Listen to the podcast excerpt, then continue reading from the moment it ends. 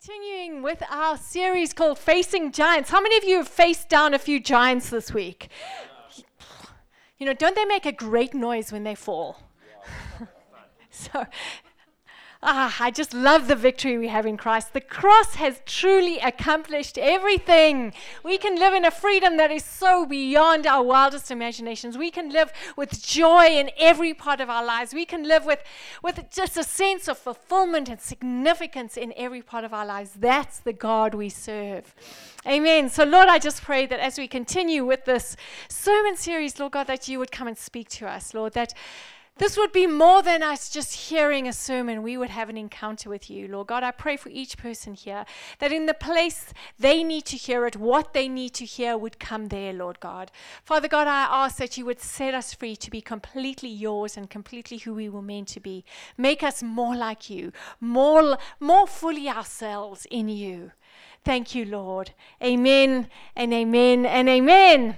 So I'm going to start this sermon with a story, and it's a true story. It's really a true story. It's some years back, Andrew and I were kind of thinking about downsizing our house because, uh, you know, it's a lot of work, and we, we, we in the end decided not to sell it. But we went through a season where we we employed an estate agent, and we asked her to start showing the house, and we wanted to see, you know, if we could get our price.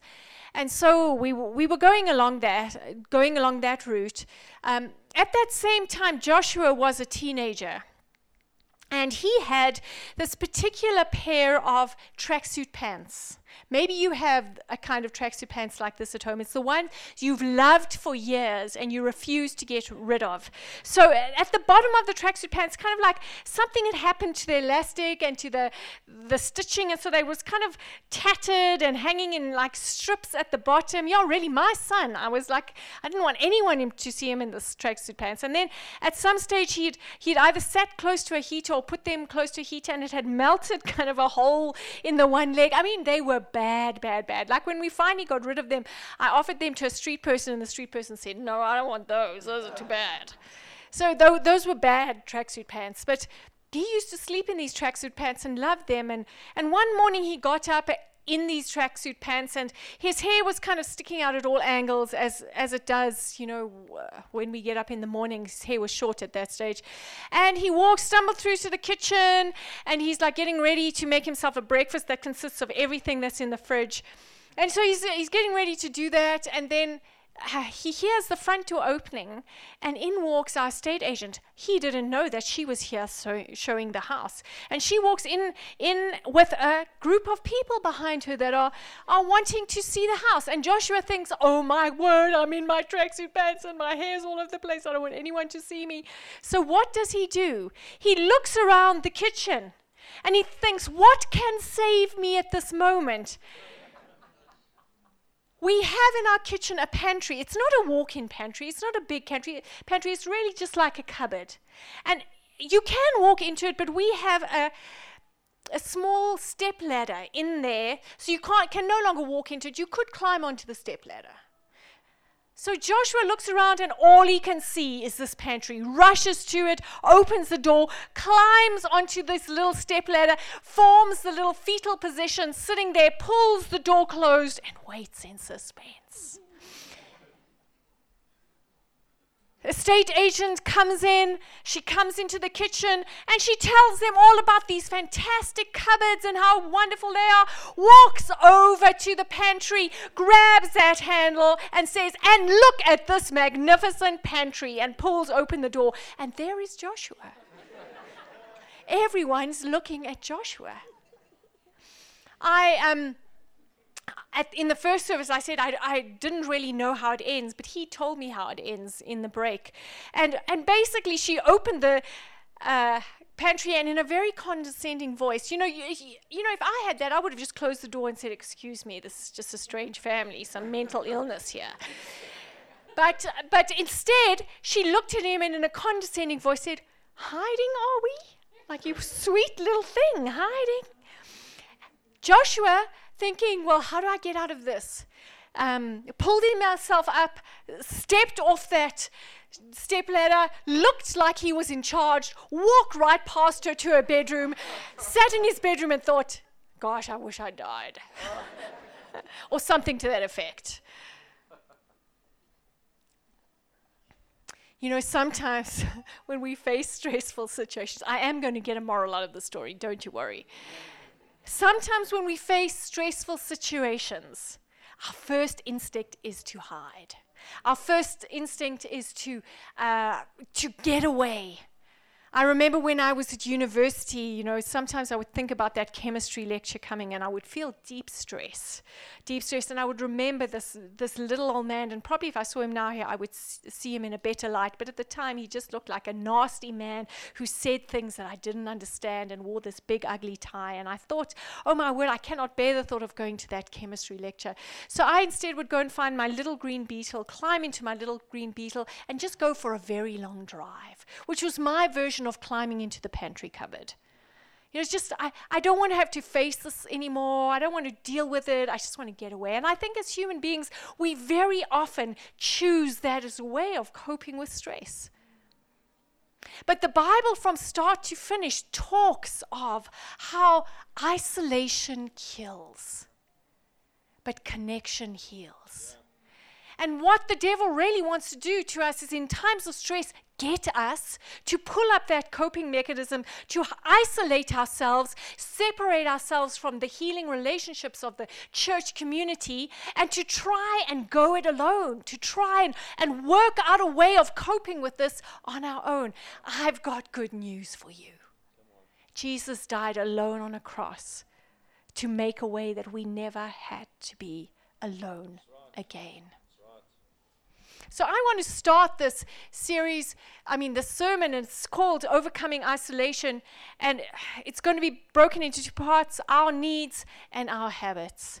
And I want to start it by talking or reading a portion of scripture that starts in Luke 19 from verse 1. And it's the story of a man called Zacchaeus. He wasn't a very popular man. In fact, it talks about halfway through the story how the, all the people didn't like him. So let's start reading from verse 1. It says, Jesus entered Jericho and was passing through. A man was there by the name of Zacchaeus. He was a chief tax collector and was wealthy. He wanted to see who Jesus was, but being a short man, he could not because of the crowd.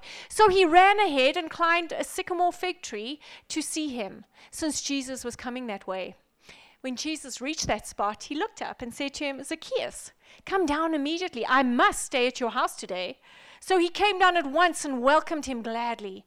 All the people saw this and began to mutter, He has gone to be the guest of a sinner. Can you hear the sneer in their voice? But Zacchaeus stood up and said to the Lord, Look, Lord, here and now I give half of my possessions to the poor, and if I have cheated anybody out of anything, I will pay back four times the amount. Jesus said to him, Today salvation has come to this house, because this man too is a son of Abraham. For the Son of Man came to seek and to save what was lost. Isolation kills, but connection heals. We don't know a lot about Zacchaeus. This is really the only story about him in the Bible. But there are some clues we can learn. He was a tax collector, which was a very hated profession. We can learn that he was a short man, and that clearly disadvantaged him in certain areas of life.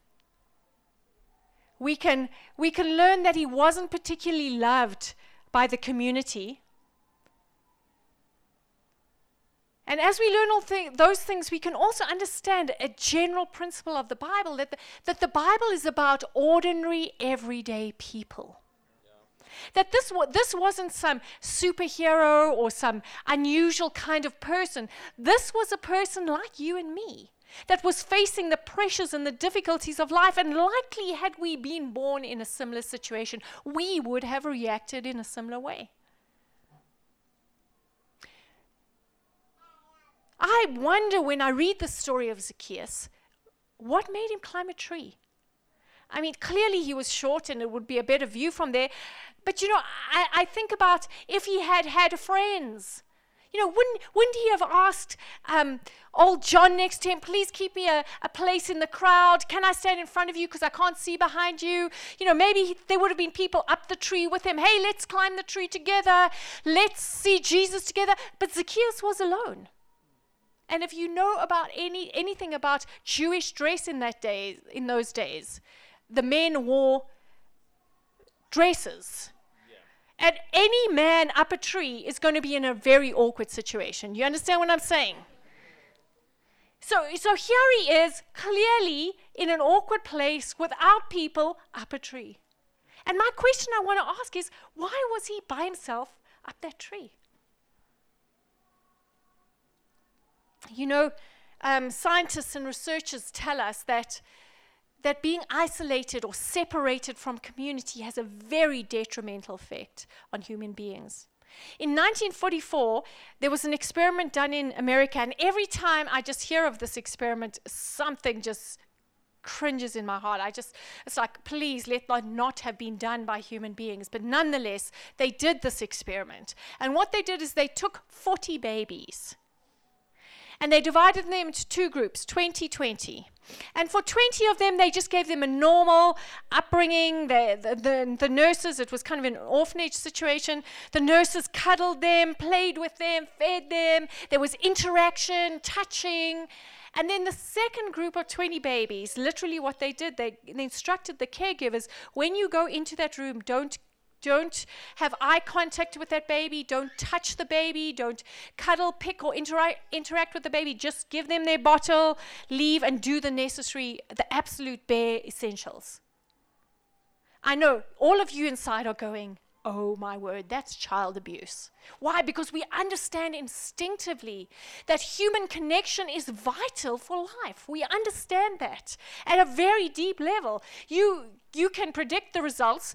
After four months, they halted the experiment because they realized it was child abuse.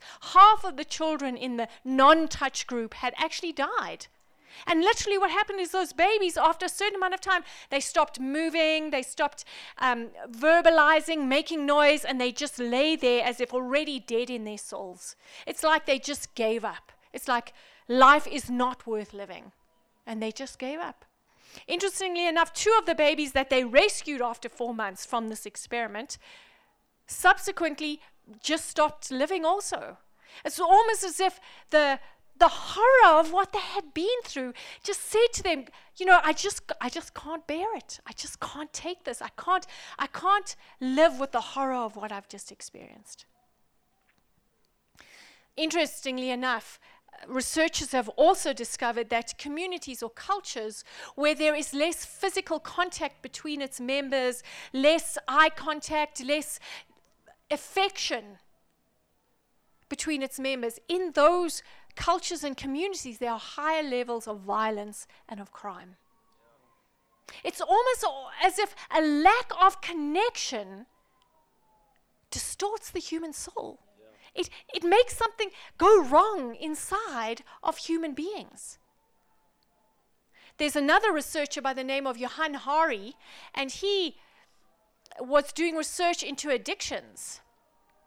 And he discovered that if you took people who were heavily addicted to cocaine, heroin, the worst of the drugs that there are, the worst addictions you can find, and instead of restricting them from getting those drugs, if instead you provided healthy, loving, nurturing relationships and a sense of significance in those relationships in kind of controlled home environments, those people spontaneously left their drug addiction.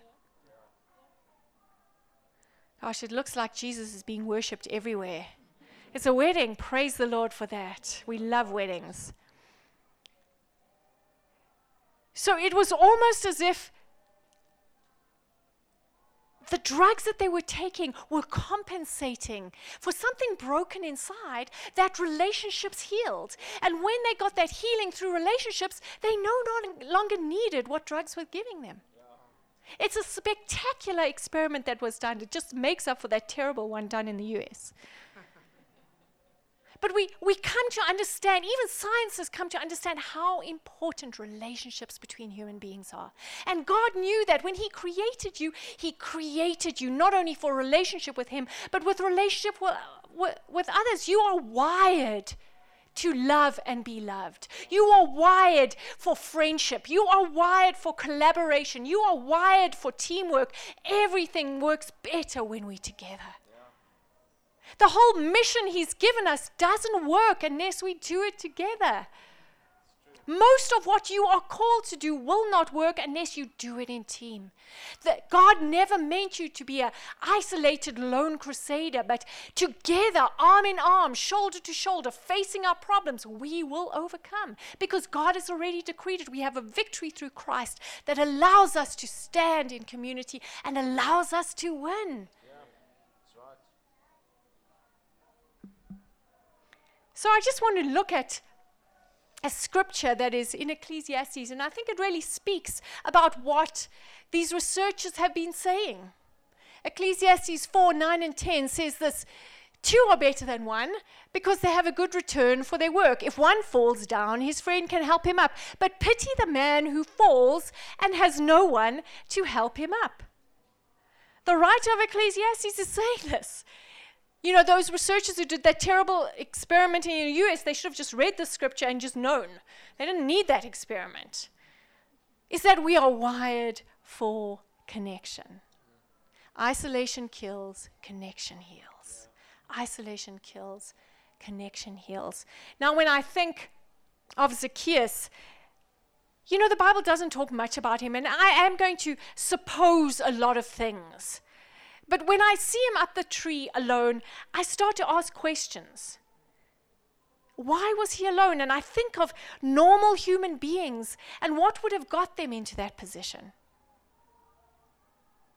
And I really realize that often the desire to isolate ourselves, to separate ourselves, to, to kind of uh, find a way of just making it good on our own has a lot to do with our sense of who we believe we are.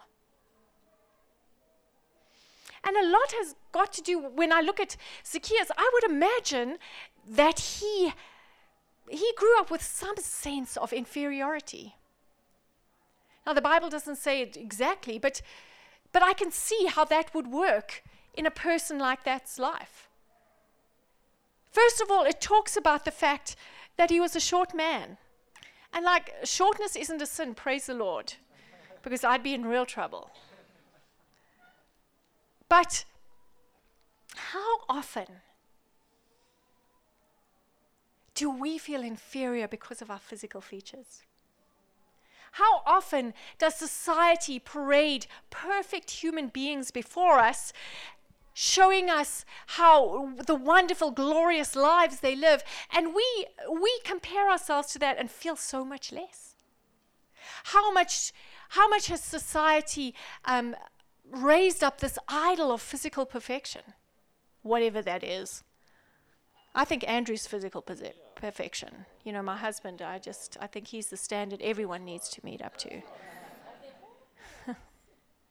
but you know, the color of your skin, the shape of your nose, your height, how large or small you are, often can leave you feeling less than the people around you.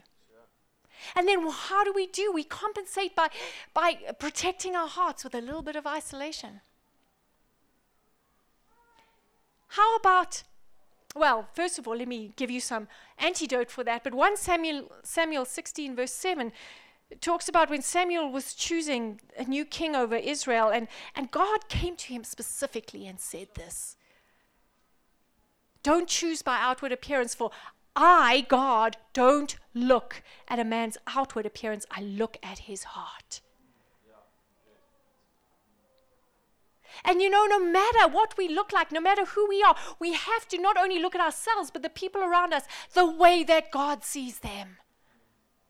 We have to say that, see the glory and the might and the majesty of Jesus Christ in every human being. And we have to look past the physical features and say, this man, this woman, this is what we see on them. This is who they are. How about the unspoken hierarchy in society? you know, we all have, as we've grown up, imprinted on our minds a kind of idea of who's on top and who's not. No one says it. You know, it's very politically incorrect to say who's on top and who's on not. But nonetheless, we all have this almost unspoken hierarchy in our minds. And we have this kind of feeling of where we fit in. And then what happens is that, that people are kind of who are below us on the so-called hierarchy. We may feel a bit superior to, or we may, we may find ourselves not treating them as well or respectfully as we could. Yep. But then there's also many people that in our minds we somehow are inferior to. I know that the, that whole community thought of themselves as superior to Zacchaeus because all of them began to mutter, How, how can Jesus go and eat with this man? How can he go and visit this man, stay with this man? So clearly there was, there, was a, there was a hierarchy in their mind, and Zacchaeus was right at the bottom. Yeah. And how did that mold him? You know, when he walked into the marketplace, did people turn away from him? Did they not listen to him? Did they dismiss his, his thoughts or his voice when it was spoken? And so easily it is for us to begin to mold our own perceptions of us by virtue of this unseen hierarchy. And then we begin to discount our own voices. We begin to think of ourselves as less. We begin to, to um, protect ourselves by, by not even forming relationships with people who we think won't receive us.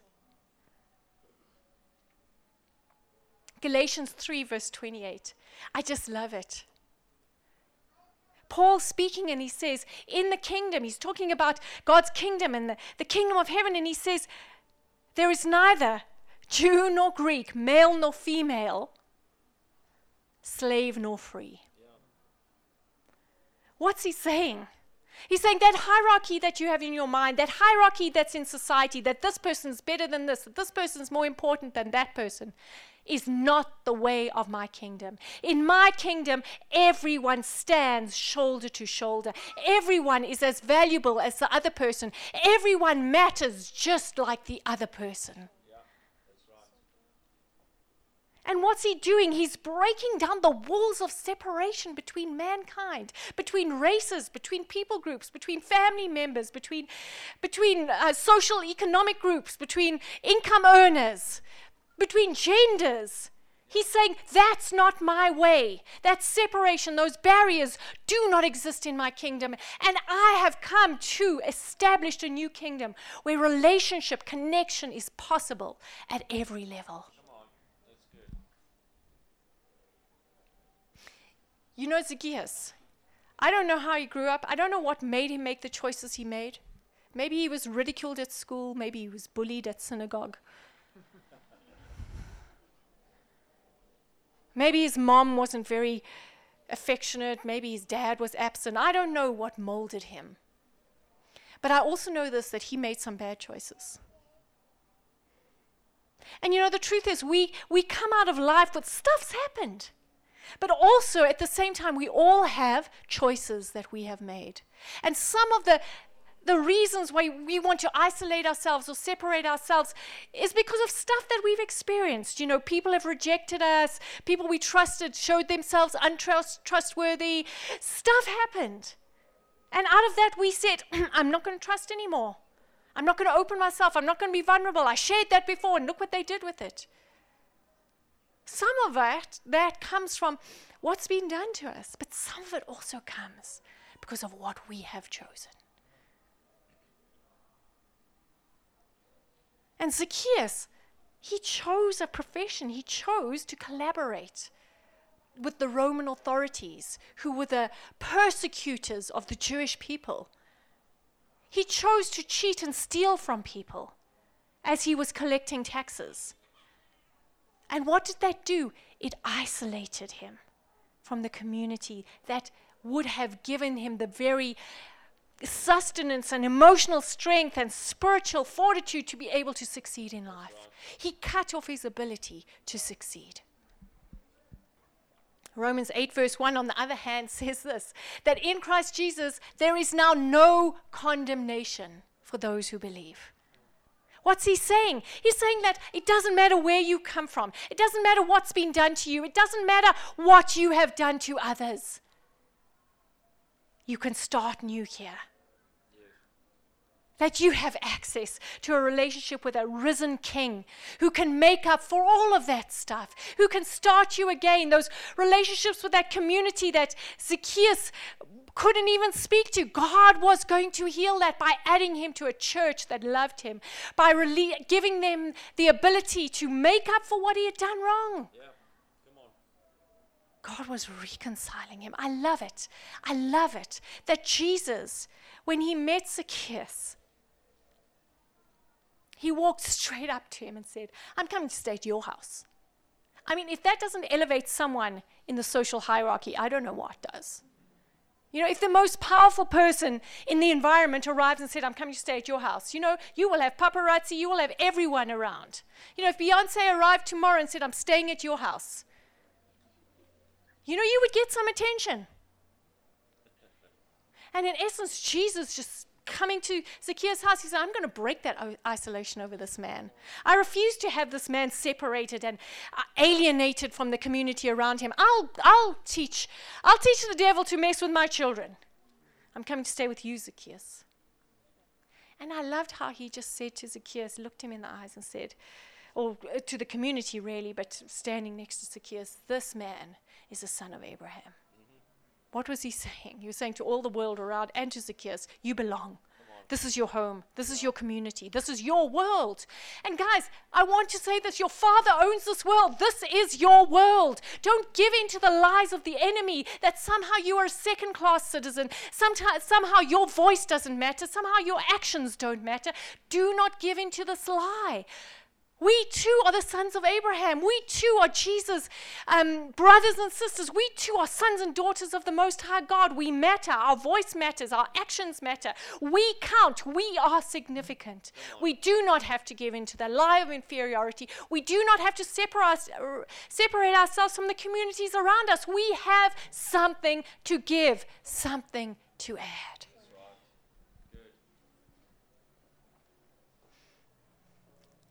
You know, on the other hand, I, I know this is true, is that, that all of us have conflicting ideas in our own hearts.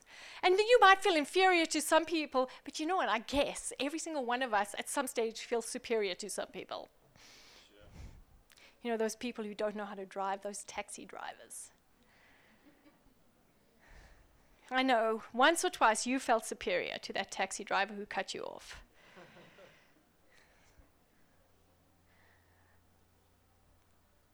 You know what I love about Jesus? I mean, who in the world has more reason to feel superior than Jesus? I mean, he created this whole thing. He's spoken into being just by the words of his mouth, and there is a whole universe. I mean, who more could feel superior than that? You know what I love about Jesus is that, that he never gave in to that. You know, he was so secure in who he was. I, I love how he just he just stood up and said, I am the way, the truth, and the life. No one comes to the Father by, by me. I, I am the bread of life. I am the good shepherd. I mean, you could tell this man was secure. He knew who he was. He was like not, not mincing his words, he was not pretending to be less than he was. And yet, he never felt superior to anyone. He stepped into the world of a tax collector the most despised person in society. He was willing to be born a carpenter, which was one of the lowest ranking jobs in that community. He hung out with fishermen. The Jews thought of fishermen as slightly unclean because they had to touch all those fish and all those things that were considered unclean in the law.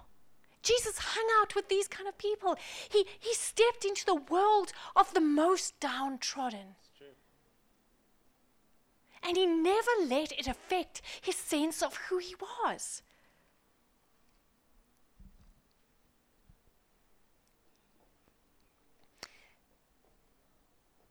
I wonder if Zacchaeus being wealthy made him sometimes, you know, think all those people are rejecting, I don't need them anyway. I'm better than them. I've got more money than them. I can buy more camels than them. Look, I've got nicer clothes, clothes, clothes, clothes. I've got nicer clothes than them. My feasts are better. I eat better than them. I can take holidays to, I don't know where, where they went to the Red Sea in those days.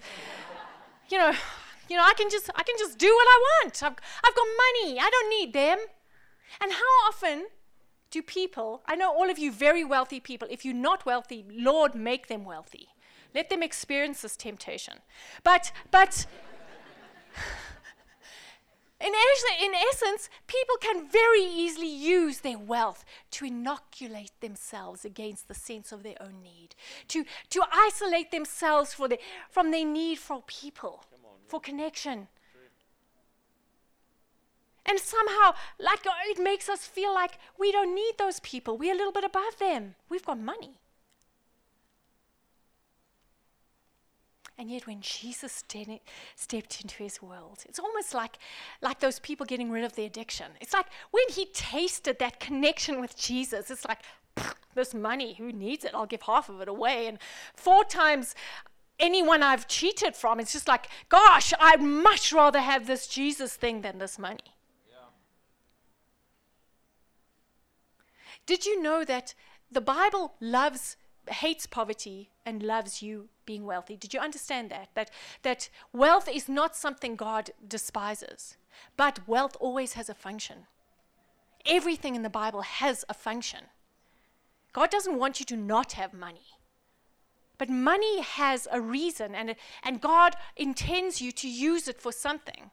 There's a parable in Luke 16 9. You can go and read it yourself. It blows me away. Every time I read it, it's one of those crazy, wild moments in the Bible. I'm paraphrasing it for you, but in essence, Jesus at the end of that parable says, use your wealth to make relationships. Did you know that that's the function of money? Money is there to make relationships to form deep friendships with people, to facilitate relational environments, to create places where the kingdom can reach people so that they can be brought into this great relationship with Jesus also.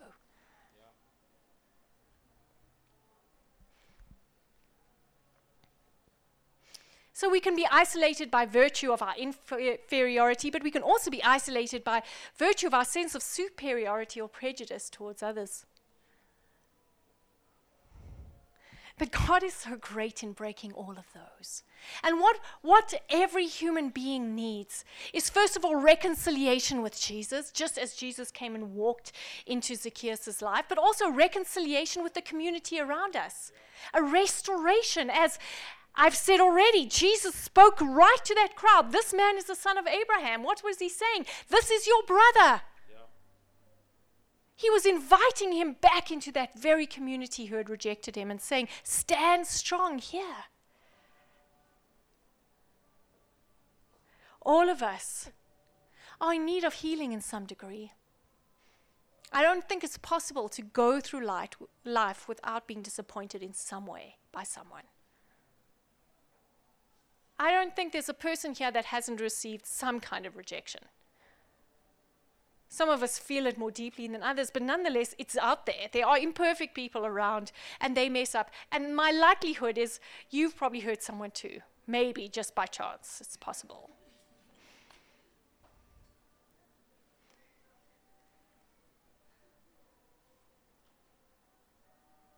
Unfortunately, those, those places of pain and disappointment and rejection in our hearts tempt us, tempt us to take a hold of isolation and not try again. To isolate ourselves from the possibly, possibility of being hurt just like that once more. And Jesus' invitation is to us is come let me heal your heart. Come let me be to you what those people could not be. And then I'm inviting you to lower your walls and try again. I'm inviting you to lower your defense mechanisms and once more be vulnerable with the person next to you. Once more, reach out in friendship to that person you don't know. Once more, try again to be connected. Share yourself, love someone be loved. Reach out. Take a chance. Unfortunately, I can't guarantee you that every time will work out well because there's still broken people out there. But I can guarantee you this if you don't pull up those walls and you continue to practice and move and do and try and relate and keep your walls down and be a real person and share openly and honestly with people, hear their hearts, love them for who they are, you will find friendships that will blow your mind. You will find connection with people that is so much more and so than you've ever thought and so life giving.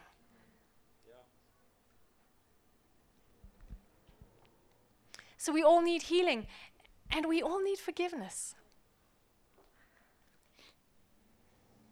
We all need to be forgiven by God and by other people. There might be some people that we need to go back to and say, listen, I was wrong.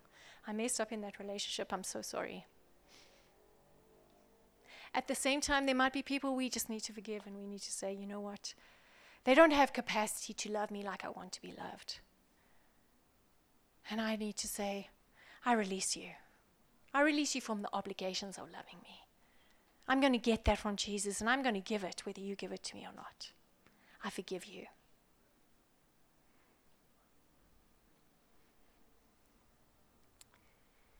And then, last of all, as we move forward, seeing God's plan for how He wants us to be connected and in relationship with people. We need to walk with Jesus, learning the habits of connection, learning the ways, the kingdom ways of relating to people. And you know, some of them don't come naturally, some of them we have to learn and press into and practice and get better at. Here are some of them, and I've used two verses from the Bible that really speak to me about them the habits of connection. Clearly, Zacchaeus hadn't learned them up to that point. But I'm pretty sure once Jesus stepped into his life, he was learning them very fast. Some of them were those reconciliation um, events that he did of giving his money away and making up for the way he had wronged people. But as we read 2 Corinthians 5 16 to 19, I note some things. It says this So from now on, we regard no one from a worldly point of view. Though we once regarded Christ in this way, we do so no longer. Therefore, if anyone is in Christ, he is a new creation. What good news! The old is gone, the new has come. All this is from God, who reconciled us to himself through Christ and gave us the ministry of reconciliation that God was reconciling the world to himself in Christ, not counting men's sins against them. And he has committed to us the message of reconciliation. Can you see how important relationships are to God? That so much of the cross was about reconciliation between men, mankind, yeah. between men and women, sure. between families, communities, cultural groups. So much about it is about reconciliation some of the things I see from the scripture, and you can get a lot more out of it, but some of the things that come to my mind is that first, the habits of connection involved seeing others as Jesus does, not, not, um, not viewing, not regarding others from a worldly point of view, but really looking to see who is this person in Christ? Who is this person meant to be? And often it's so much more than their physical appearance presents. But looking past those facades, those defense mechanisms, the, the abruptness, the, the difficulty of the person, and saying, No, this person too is a son of Abraham. How do I see this person like Jesus does?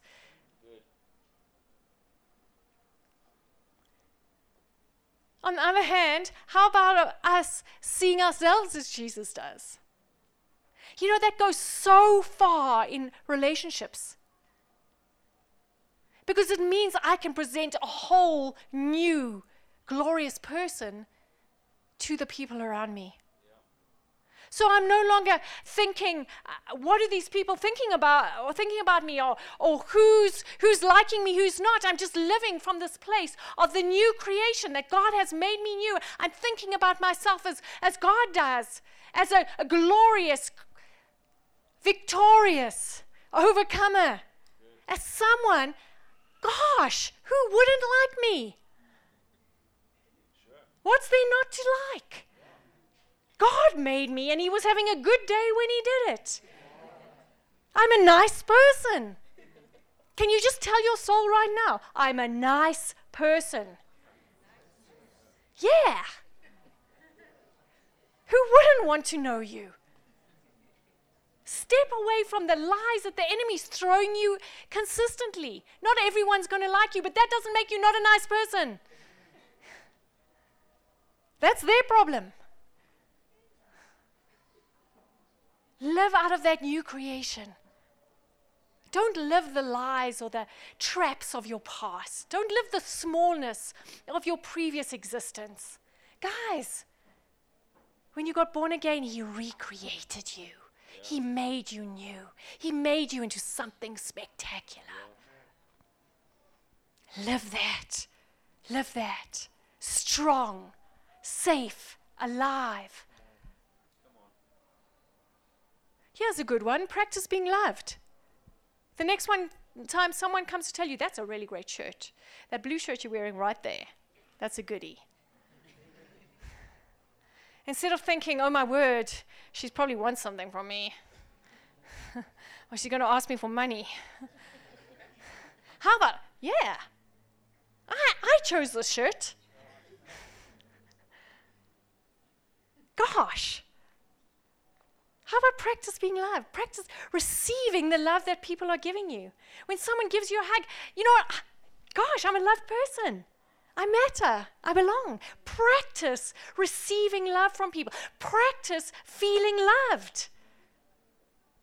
Practice in your relationship with God, but practice in your relationship with people. How about practice being a friend?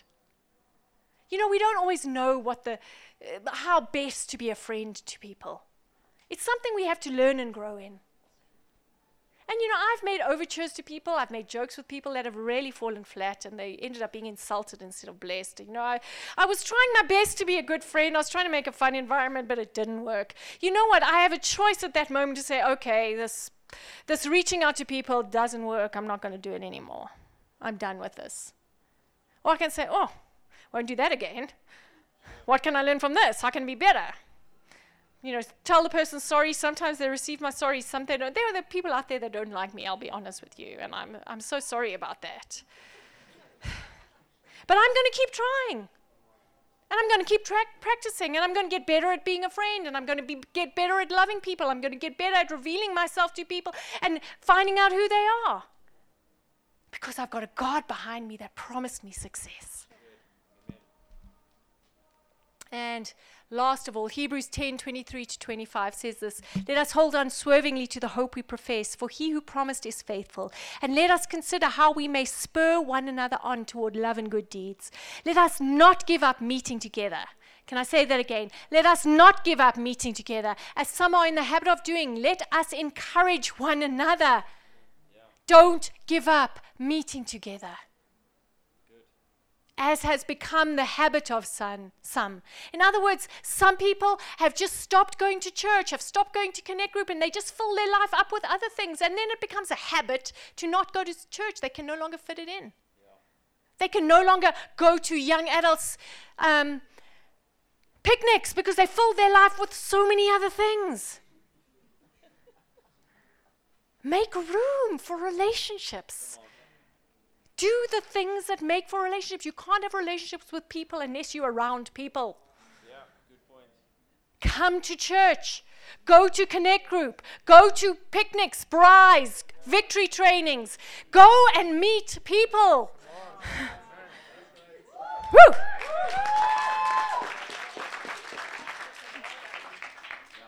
Persevere in good deeds and meet regularly at church and connect groups and any other social gatherings. Amen. And in conclusion, we are made for connection. As we practice the habits of connection, isolation will flee. Isolation kills, but connection heals. Amen. Thank you, Lord. Thank you, Lord. Thank you, Lord. God is so faithful to all of us, isn't He? Lord, I just pray for each person here. Lord God, we, we just want to be more connected with you. We want to be more connected with each other. Lord, I pray that you would come and touch every heart. Father God, you would deliver us from the pain and the heartache of past broken relationships. Lord God, that you would set us free. That you would give us capacity to love people, to be loved by people, to gain the significance and the sense of value that comes from connectedness. Thank you, Lord. For many of you, there have been past hurts and past breakdowns that really have left you scarred. And the thought of opening up to people about your secrets and your what's going on in your life is quite scary. It's daunting. And if that's you, I, am just going to take a moment for God to come and heal that part of your heart. I'm not going to make you put up your hands because that feels daunting too. I'm going to let you just have an encounter with Jesus. I'm going to invite Him to step into your world, to step next to that tree and say, Hey, you, I'm coming to live with you. So if that's you, won't you just won't you just open up your heart in this moment and let him come and tell you the truth? That you're a nice person. You're a nice person. I like to be with you. Who wouldn't want to be with you? You belong. You matter. You're significant.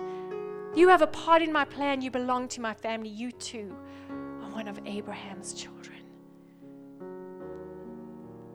those barbs and those daggers that have come into your life that have been words that people have said i just right now take hold of those and i pull them out and i just declare into your into your life you're a nice person. You're a loved person. You belong. You're beautiful. You're handsome. You're strong. You're able. God is with you. People like you. You make a difference.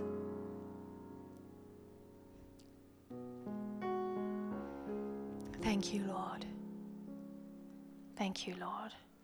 Thank you, Lord. So I'd love you to just take a moment and, and sit in that revelation that's coming to you. Just let it become a reality to you. Allow God to speak it into the very deepest part of your heart. Sometimes he has to say it again and again and again before we get it. But at the same time, while we're all in this place of prayer, there may be some of you here that, if you're honest, you have to say you haven't made that first step of saying yes to Jesus. You know, Zacchaeus was left with a choice when Jesus stood under his tree and said, I have to come and stay with you. He could have said no. He could have made an excuse about how dirty the house was, how, how no one could, could come and visit him. His house was too small. And if you're honest with yourself, you, you don't know if you've really said yes to Jesus. You feel like, you know, if you're honest, you have to say that, that you're still in charge of your life. You haven't really handed over that control to Jesus. And if that's you and you you want to change, you want to say, gosh, I've I've gone it alone so much and I just realized that I need I need God. And that's you and you you want to make that change in your life. Perhaps you know that you're not right with God and you want to get right with Him. And if that's you, I'd love you to just raise your hand because I would love to pray with you. Is there anyone who would like to do that?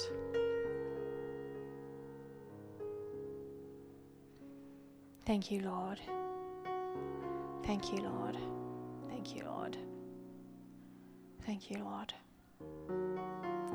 Well, Lord, I continue to pray for each person here that the, the connection with you and the connection with others would become stronger and stronger, that their sense of belonging and wholeness through these relationships would grow, that you would heal them as you heal the relationships, Lord God, that they would find true friends in connect groups, in church, at victory training, and at places, uh, at the Wednesday night campus meeting, just in their in their res rooms, wherever they are. Thank you, Lord. Thank you, Lord. Thank you, Lord. And all of God's people said, Amen. Can we give the Lord a hand?